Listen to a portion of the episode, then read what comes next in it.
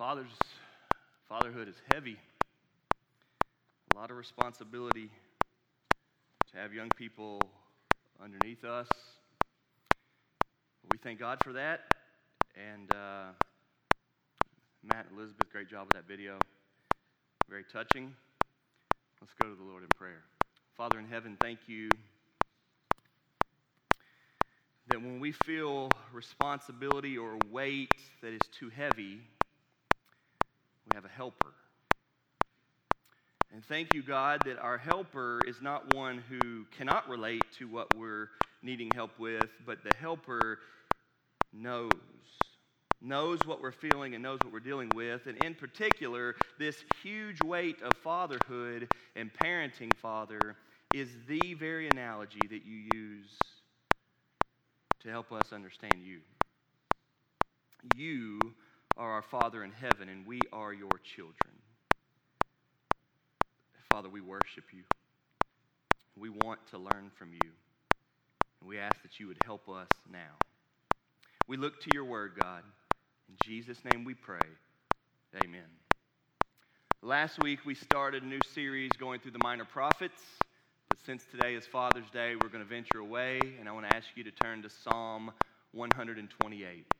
Psalm 128, that'd be page 564 if you want to use a Pew Bible there, the Black Pew, Bible, page 564.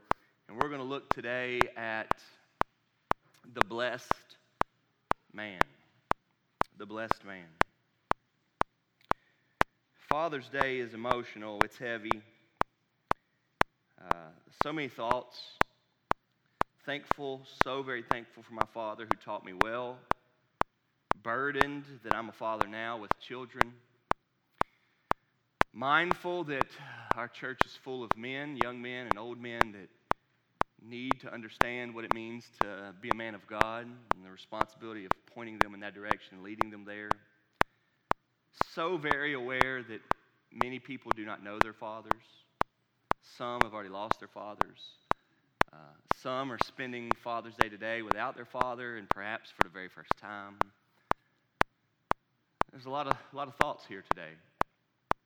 And so we will do what we always do and what we know to do and what God has taught us to do. We will look to God in seeking to understand what the blessed man is. If you'll remember, I said this on Mother's Day as well. I want to remind you all that we have fathers we may or may not have a good, healthy relationship with them. But we also have a lot of people that are fatherly to us. For that, we ought to be aware and, and reminded of today, too.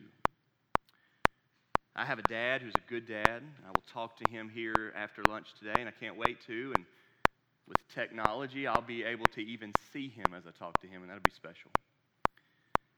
But there are also other men in my life who have impacted me well. I may or may not get to talk to them today. But one is actually here today and hasn't been here in months. I don't know if y'all know, but Mr. Bob Samuels is here today. Mr. Bob, we're glad you're here. Mr. Bob has been battling some health issues for the past several months. It's the first time he's been here. But I have been here now 15 years. I moved here in 2003.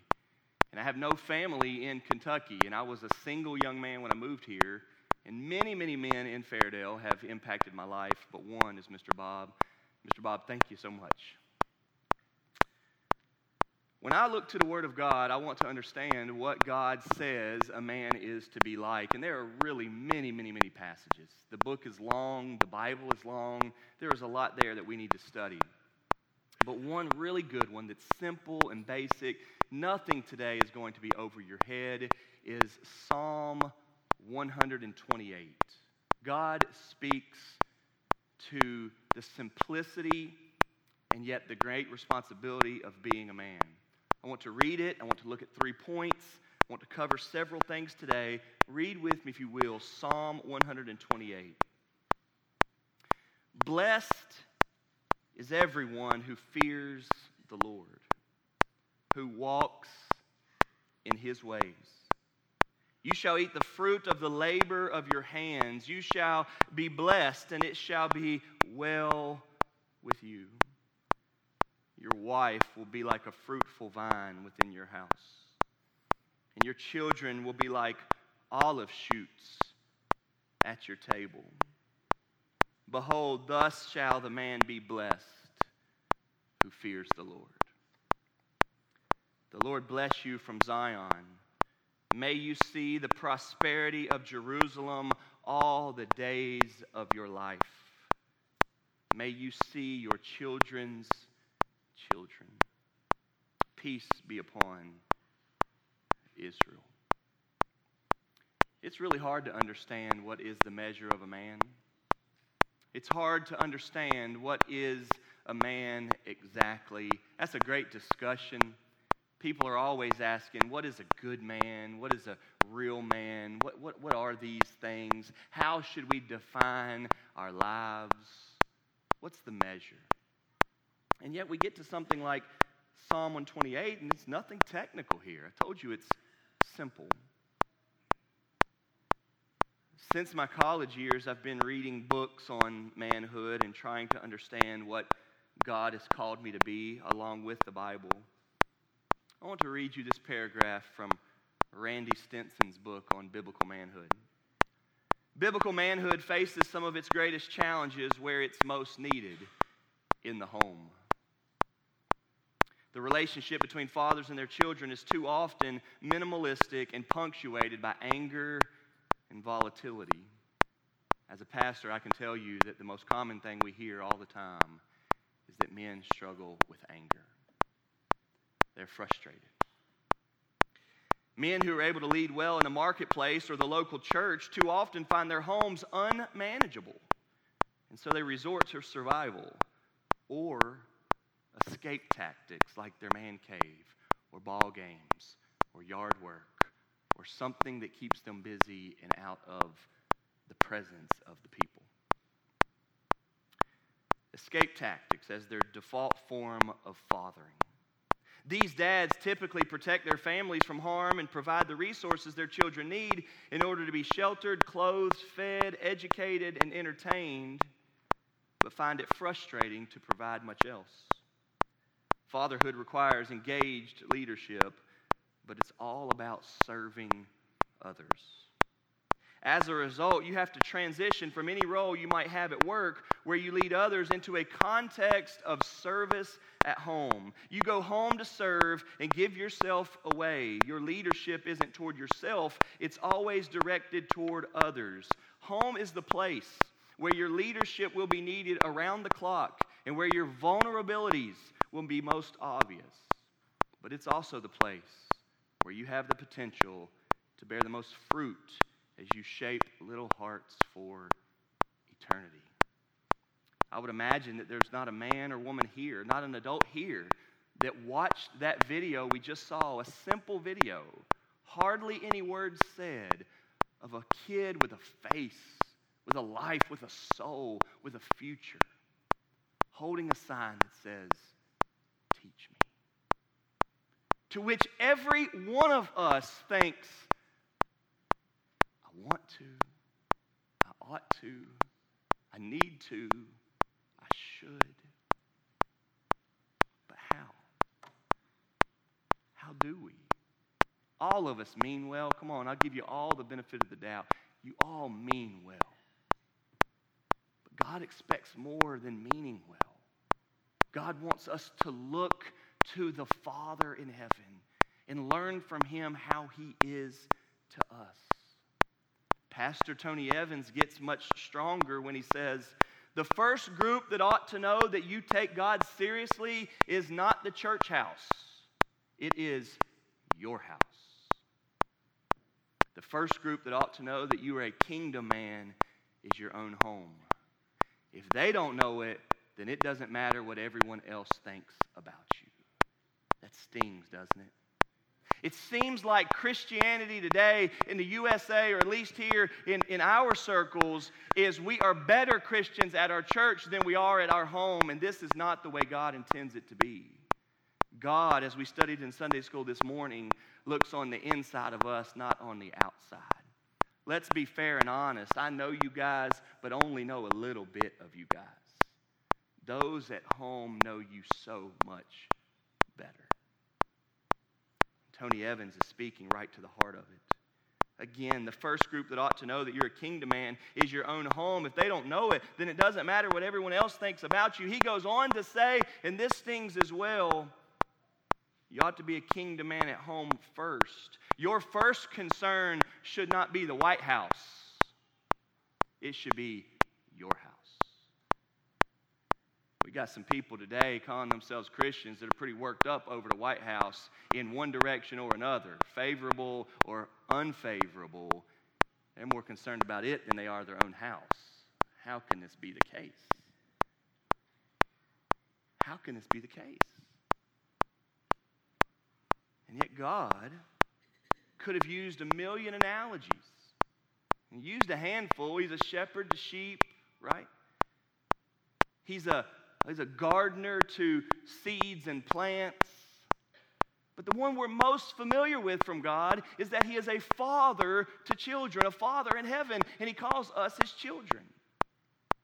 But as I've said to you all often over the years, He's not the father to everybody. He is fatherly to everybody. He is doing good to everybody. He is gracious and merciful and patient to everybody. He is slow to anger with everybody. He loves everybody, but he's not the father of everybody. He is fatherly to everybody, but only the father to those who have been forgiven of their sins through God giving his son Jesus. The Bible is crystal clear that if you do not know Christ and come through Christ, you do not know the Father. There is only one way to Father God, the Lord Jesus Christ, who the Father sent to die for our sins. What great love the Father has lavished upon us that we could be called children of God. So today we look to our Father in heaven to hear what he says about the blessed man. I want to do this by asking three questions. I hope they will sink deep in you, and I hope that you will not even find the answers here by the end of our service today. But rather, I hope these answers will be dug out of your deep soul over the next couple days. I want to ask three questions to you, men and women. Who are you? Who are you? Number two, what do you have? What do you have? Number three, what will you leave? What will you leave? This comes straight from Psalm 128. Number one, who are you? Look at Psalm 128.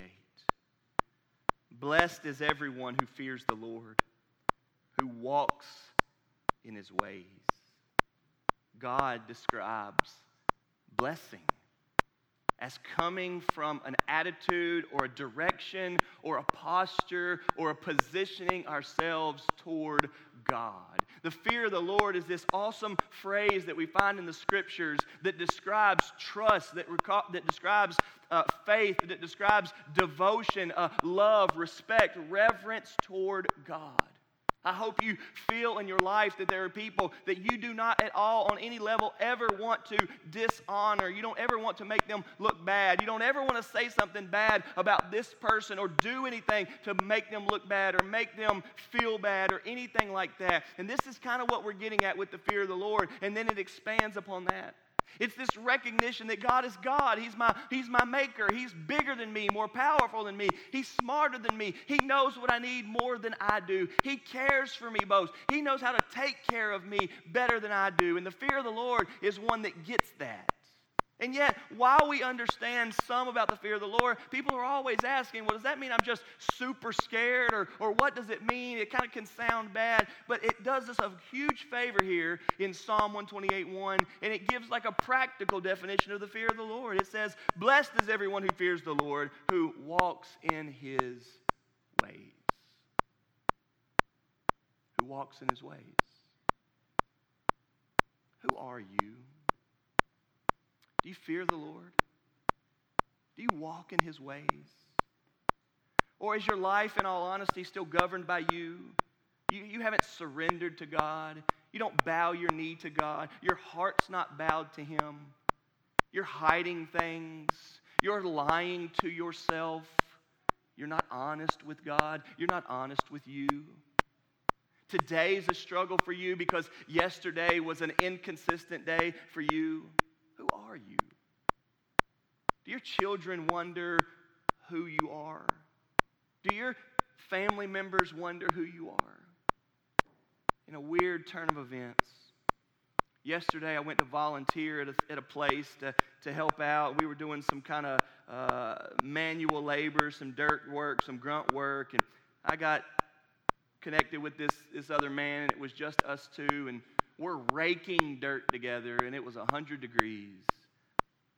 Within minutes, he says, Man, I ain't trying to get too personal, but why did you become a preacher? I gave him an answer.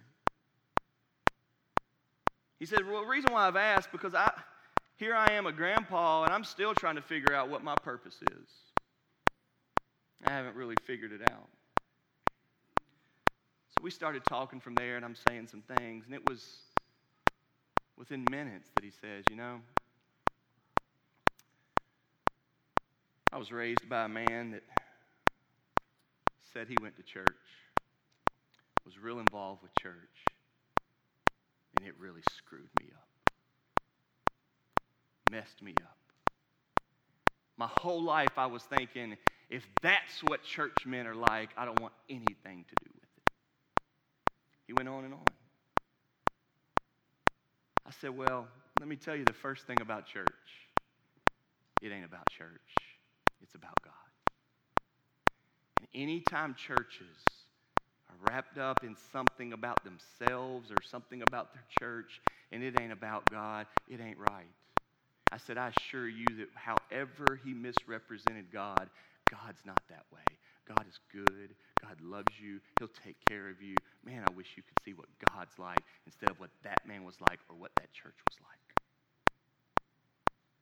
But I'm talking to a grandfather yesterday who is still talking to a younger man about a man who tried to represent God to him or didn't try to represent God to him, and it was so inconsistent, hypocritical, ineffective, bad. Somebody should have said to him a long time ago, Who are you? Who are you? Man, I want to ask you here today there's a lot of responsibility, as that video showed, as Jesus teaches the impact upon children. Who are you? Is this as spiritual as you get right here, and at home it just goes downhill and worse? Is this as nice and smiley as you get right here, and at home it just gets worse? Is this as prayerful as you get right here, and at home it's just dry as can be? Because let's be honest, guys, this is not a prayerful time. If this is your prayer life, this is not a prayer life. We're in here for an hour and 15 minutes and we just throw out a, a, a, some prayers. We haven't hit the heart of anything. Today, I don't think we haven't prayed for a single child. We've prayed for one young man that's a missionary. We haven't prayed for a child. We haven't prayed for their safety or for their future. We haven't prayed for their salvation. We haven't prayed for their academics. We haven't prayed because they're getting bullied at school. We haven't prayed for their spouse. We haven't prayed for their suffering. We haven't prayed for anybody who's struggling with drugs today or the, the group they hang out with today. We haven't prayed for any of that. If this is the extent of your religious life and you're praying, we don't know who we are. We don't says, Blessed is everyone that fears the Lord, who walks in his ways. To go further on what it means to fear the Lord, Psalm 36 1 says this listen, transgression speaks to the wicked deep in his heart. There is no fear of God before his eyes.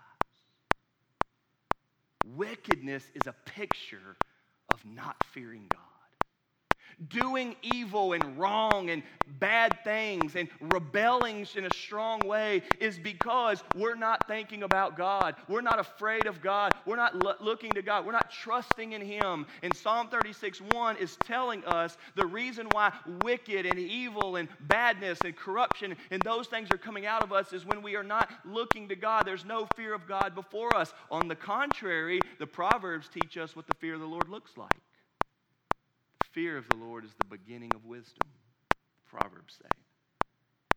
Meaning, we watch a video like that and we think, man, it's a big responsibility to be a father. I need help. I need wisdom. I need, I need God. Where do I get that from? It starts, it begins with fearing the Lord. It surrenders to God. I need your help. God, I don't know how to be a dad. I need you. God, I don't know how to be a man. I need you. I need your ways. We have the scriptures teaching us what the not fearing the Lord looks like evil and wicked deep in the heart. And we have the scriptures teaching us what the fear of the Lord does look like. It is the beginning of wisdom, learning to walk in his ways. I want to ask you here today who are you?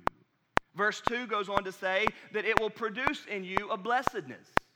You shall eat the fruit of the labor of your hands. You shall be blessed, and it shall be well with you. What an answer you have there in verse 2. Blessed is the man. He feels like life is well with him. It doesn't speak to, I have so much that it's well with me. It doesn't speak to, everything is so good that it's well with me. It speaks to the blessing of God. I want to remind you here in verse 2 that it's speaking directly to uh, getting reward from the fruit of the labor of your hands, that working and earning and therefore providing comes in the blessing of looking to God on how this is supposed to be. You may remember that that's not how things began. When God created Adam in the garden, he was to work. He was to work not with a curse, just work and enjoy it, work and provide, work and harvest, work and let that be a part of you. Work is a good thing. But then, when they fell into sin and they disobeyed God, God cursed them, and then their work was to be cursed. It was to be harder. It was to be more difficult. Not only would they be gardening to, to get some produce to eat, but they would be gardening with uh, uh, opposition. There would be thorns and weeds and problems, and it wouldn't go well, and there would be pests, and it would be difficult. And that's the world we live in today, right? How many times have we said, nothing's ever easy? Even work is not easy. But God does teach us that the blessed man who fears the Lord, who walks upright, who wants to do life through God's wisdom, will find himself working and laboring, and yet through his labor with his hands, bearing fruit, and he will be able to say, It's okay, it, it is well with me. The Lord is my shepherd, and I will not need anything. God has provided for me. Who are you? Do you view work that way? Do you view life that way? Do you realize that if you work enough and earn enough and spend less, then it will be well with you? Have you thought about God's ways in that way? Have you thought that God wants to teach us to be good stewards and responsible in certain areas so that we can be content with who we are and content with what we have? Do you realize that God wants to move us into a place where we say, I'm blessed and it is well with me. Notice that in all of this, very little of it is about material possession. Not very much of this is about wealth or money, but rather it is the blessing of God. It is the understanding that this is how God wants me to be. This is how God would have me do it. This is a way that is honoring Him. This is walking in His ways. Who are you? Do you walk in His ways?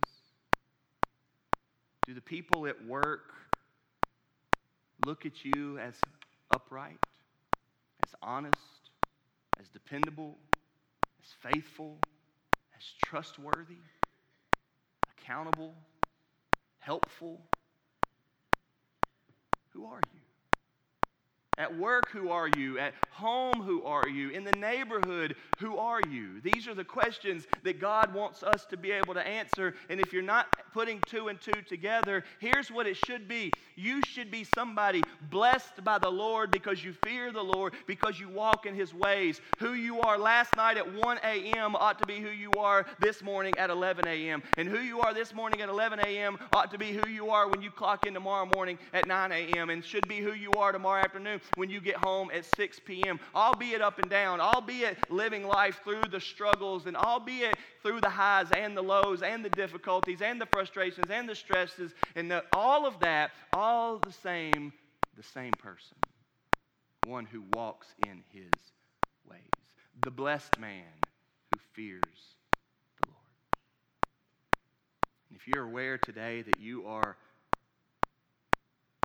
not who you ought to be, would you turn to God? Would you say, God, I, I know I'm struggling with who I am. I'm struggling with who I ought to be.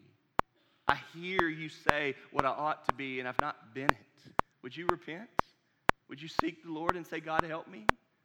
Would you allow this Father's Day of 2018 to be the day that you want to say, I want to start walking in His ways? I want to get right. I want to set my eyes on Him. I want to fear the Lord. I want wisdom, and I know where it starts. Who are you? May you be able to answer, I am the blessed man or the blessed woman. I fear the Lord, and I want to walk in his ways. It's not very complicated. We know what the ways of the Lord are. He's written it down for us. We read them often. We have Bible studies nearly every day of the week. I preach here every Sunday. The ways of the Lord are always before us. May we be that person who says, I am who I am by the grace of God. Through Christ, with forgiveness of sins every time I fail, which is often, which is daily, I am one who is looking to the ways of God to fear the Lord and walk in his ways. May that be you.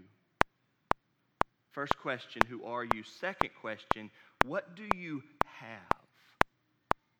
When you start asking in a, in, a, in a sermon or a talk on manhood and what do you have, our mind almost immediately goes to our, our, our jobs and our identities and our wealth and our incomes. It's unbelievable if you hang around some young kids today, they will quickly start telling you how much their shoes cost or their Xbox costed or how much their parents' car costed or how much they parents got when their tax returns came in and what they spent them on the very first day that they got the money, believe it or not. Or they'll start talking to you about what their parents make in a year or what their parents have in their savings account. And it's like we have become obsessed with having things and thinking that's where our identity comes from. It's not, folks. It's not. And everybody here that doesn't have much suffers because they think it's not enough. And everybody here who has a lot suffers because they realize it's not enough. One wants more and they're hurting because they don't have more. One has enough and they're hurting because it doesn't satisfy. The Bible speaks to the blessed man and it speaks to what you have, and it's not even stuff. I wanted to put who do you have, but I knew that that would be too easy for us. So I said, What do you have? Look at verse 3. Your wife will be like a fruitful vine within your house. Now, I realize that not everybody has a wife.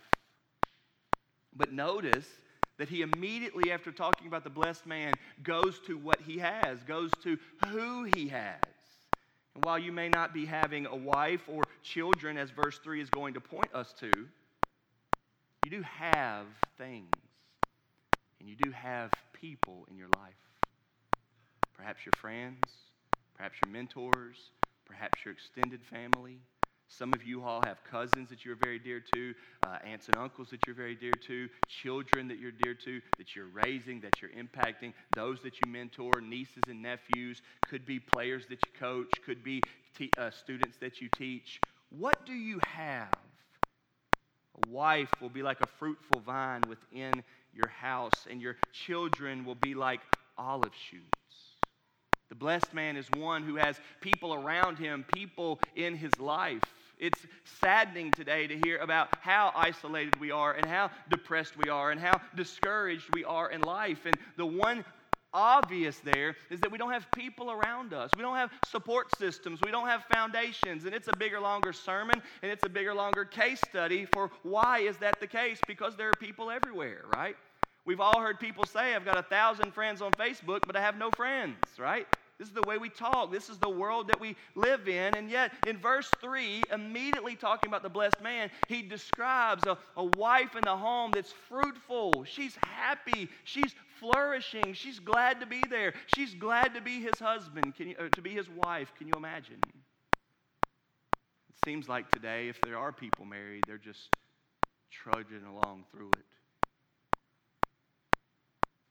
They're making it although it's a challenge and it's an uphill climb.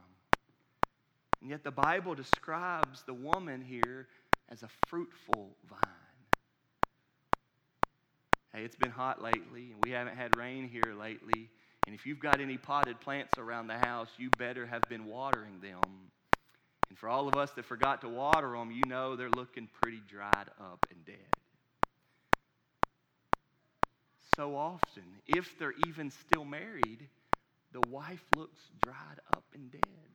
Not physically, you know what I mean.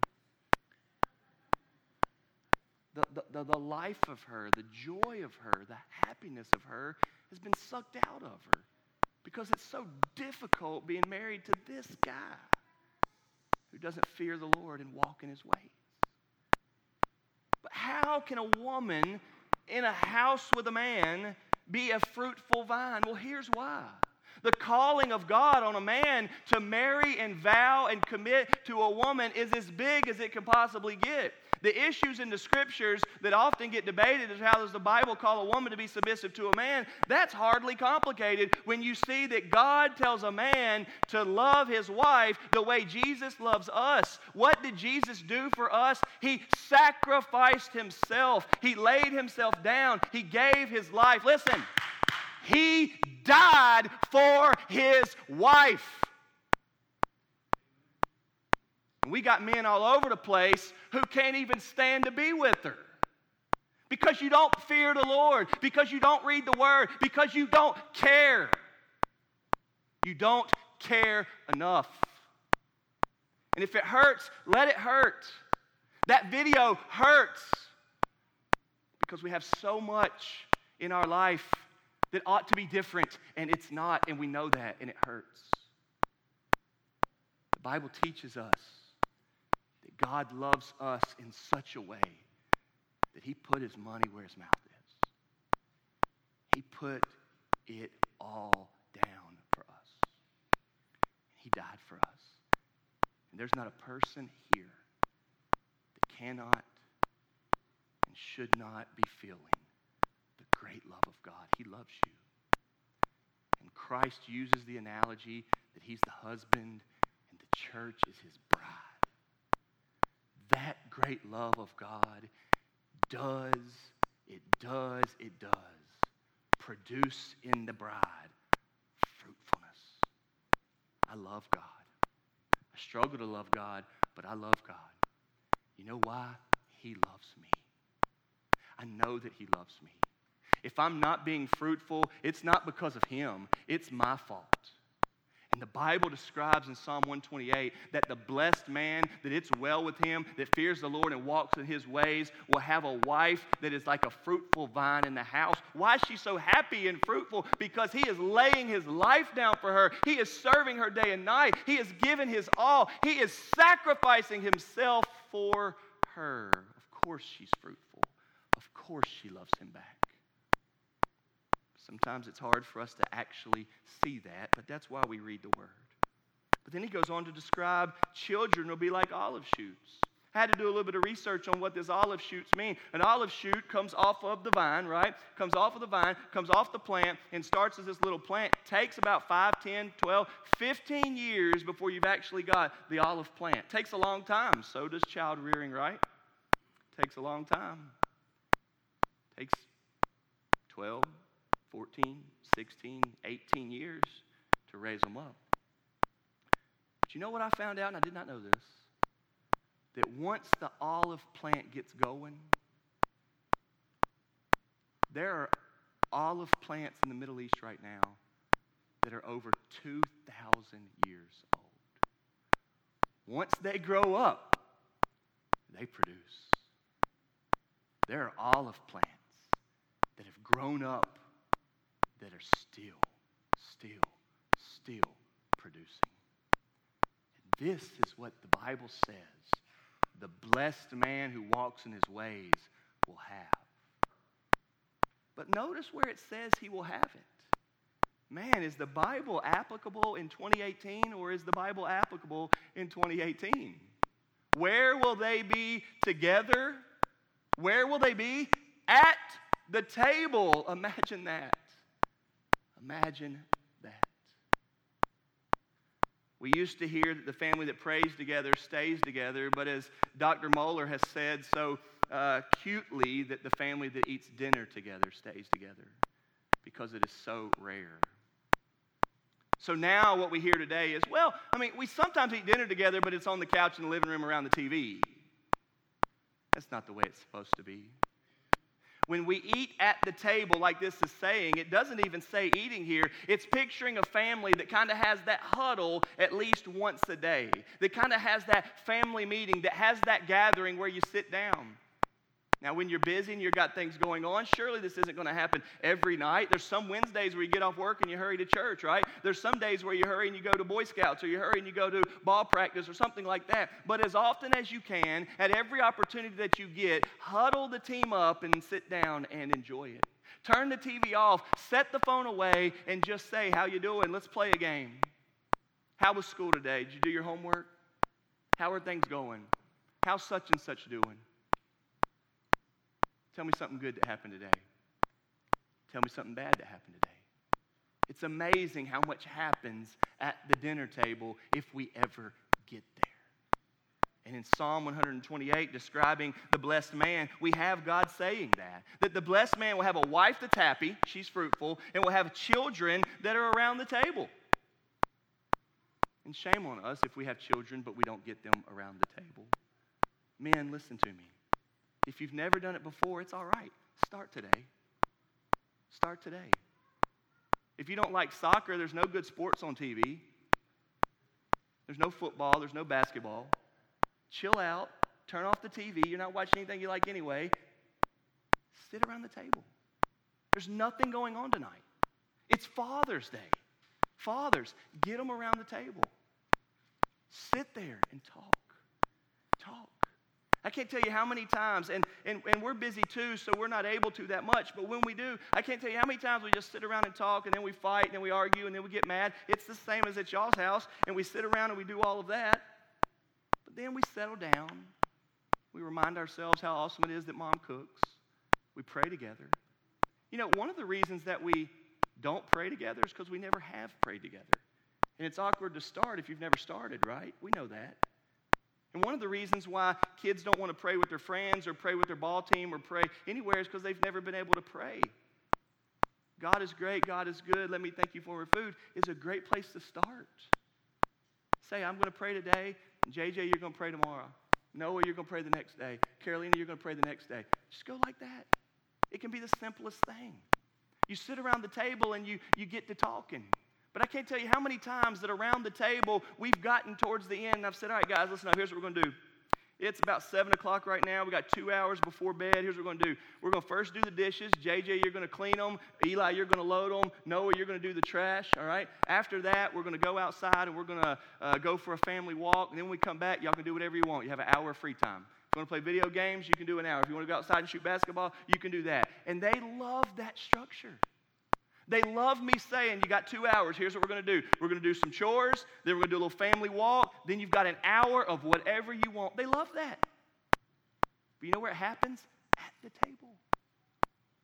But when you sit there not at the table, or you sit there on your own, you haven't prayed together, the TV's distracting, and then as soon as you're done, you, may, I, may I be excused? Yeah, you go throw it in the sink and you run off, and next thing you know, you're like, it's too late, it's bedtime, hurry up, right? There's no structure there. God is teaching us here, and it's not complicated. You don't need a big book on how to be a good dad. You don't need another book on how to be a biblical man or a godly father. It says this your children around your table. This is not too hard for us. We can do it. You can do it. Blessed is the man who walks in his ways. Who are you? But number two, what do you have? But notice it's not what do you have, it's who do you have? Who do you have in your life? Have you invested in somebody, anybody? I want to tell y'all this story just to encourage you about life and encourage you about this concept, get it way outside the family. Two weeks ago, I was at a basketball camp. And I wanted to get another boy to go to another basketball camp this past week. And I asked him, and he said he couldn't go. His mom had to work, and he wouldn't have a ride. One of our young men in our church, Cedric, was there with me, and I said, Well, Cedric will be glad to take you to camp. I didn't ask Cedric, but I know Cedric's heart. So I said, Cedric will be glad to take you to camp. Well, then they said, Well, I'm not sure if we can pay the way. And I said, Well, Cedric's got a job. Cedric would be glad to pay your way. And Cedric was, guys. I thank God for that. But the next day, we were here at the Thursday morning ladies' Bible study, and I told that same story. I said, Ladies, Cedric's got a job and he's glad to pay his way, but you know what's really cool? Y'all love Cedric, I know you do, and he loves you guys. Some of y'all can't take kids to basketball camps, but you could probably afford to pay. Matter of fact, you could probably afford to pay the way and pay Cedric's gas and pay Cedric's lunch and buy the kids' lunch too. You could probably do that. And you know what happened? All sorts of ladies opened up their purses. I think it was only supposed to be 40 bucks, and Cedric ended up with 100. Who do you have in your life that you can care about, that you can love on, that you can say, man, if it's my responsibility, just think of what those signs said. One said, care about me. One said, be compassionate to me. One said, spend time with me, teach me, love me, show me truth. Who do you have that's getting the ways of God from you? You know, one of the things that God says to us that's as simple as simple can be I will never leave you. Who do you have that you will never leave? Who has you that you know that they know will always be there? Who in your life is right now struggling, but one thing they know rock solid, you're going to always be there. Because that's what God says as a father to us. He will never leave us or forsake us. So the question is, what do you have? Because we immediately start to look to our retirements and is our home good enough or is our car good enough or are our clothes good enough or those sorts of things. But when you start reading here, it says the wife, it says the children, it says around the table. And then verse 4 just hits us with that strong reminder again Behold, thus shall the man be blessed who fears the Lord. The blessing is coming from God's ways. We were riding in the car just the other day my third child, my youngest boy, Noah, says, Dad, which one's better? Having a big family or having a lot of money? I said, Well, why's it got to be either or? I'm not sure what he was thinking about. I don't know what prompted that. But I think you know who you have is better than what you have who you have can know God. What you have can't. Who you have can be blessed. What you have can't. Who you have can know the ways of God. What you have can't. Who are you? What do you have? And lastly, what will you leave? What will you leave? Look what verse 5 says. The Lord bless you from Zion, from God's holy hill, from his Jerusalem, from his spot. May you see the prosperity of Jerusalem all the days of your life. One of the great challenges in our ever changing world is how do you keep something that seems good, good down the road? It seems like the suffering America, the suffering Bible Belt of America, is constantly looking to back, looking backward to what we call better days. And that is so frustrating. It is so discouraging. And anybody younger than anybody older that hears people say that doesn't take anything positive away from it. If all the good old days were behind us, then that's not good. If things were better then, that's not good. And the blessing here is that you would see the prosperity, the effectiveness, the happiness, the, the goodness, the successes in the future. All the days of your life, your children's children, and peace as this psalm ends. what will you leave? What will your family be like when you're gone?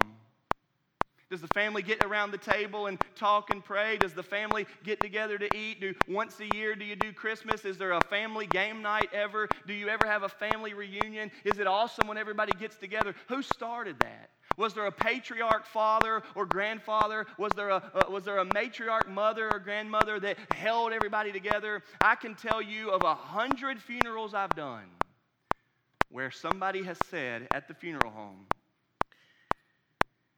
he or she was the one that held us all together. I don't know what's going to happen with us now.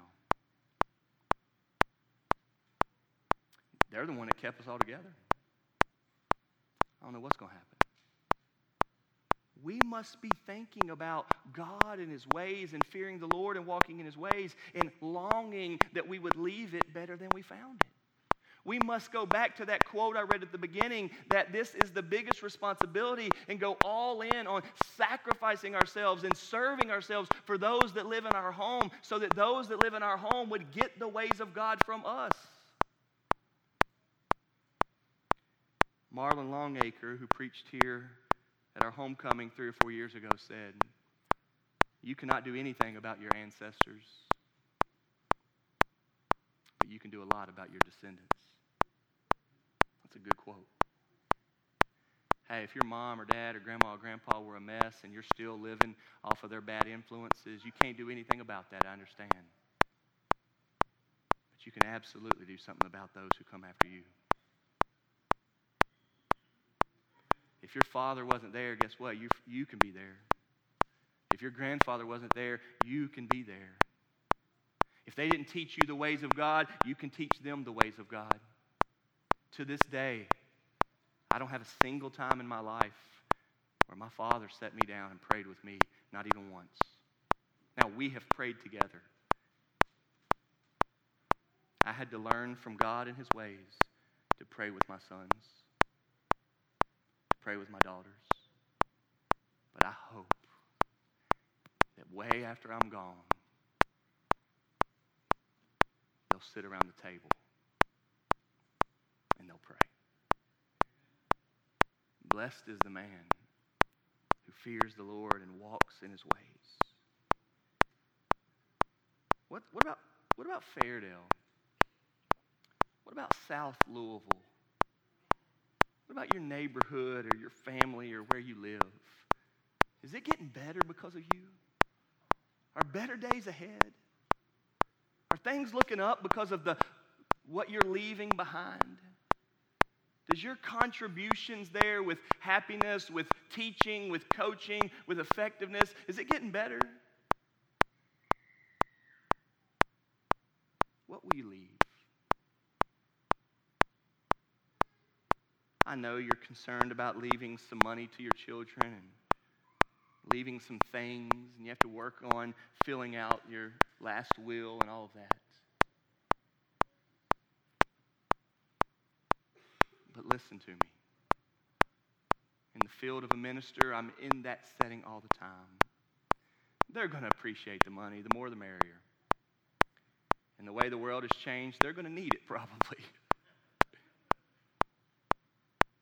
but you know what will matter more? Not what you have, but who you are and who you had and what you leave. You know this. This video tugged at our heart to think about those things. And we may have an excuse when we've not looked to God, but today we have. Psalm 128, the blessed man. This Father's Day, may we all look to God and say, God, help me. Help me with whoever is in my life to show them your ways. Let's pray. Father, thank you so very much for Psalm 128. Thank you for three questions that speak to us deeply. Father, help us with those that are under us. And thank you for Christ our Savior. In his name we pray. Amen.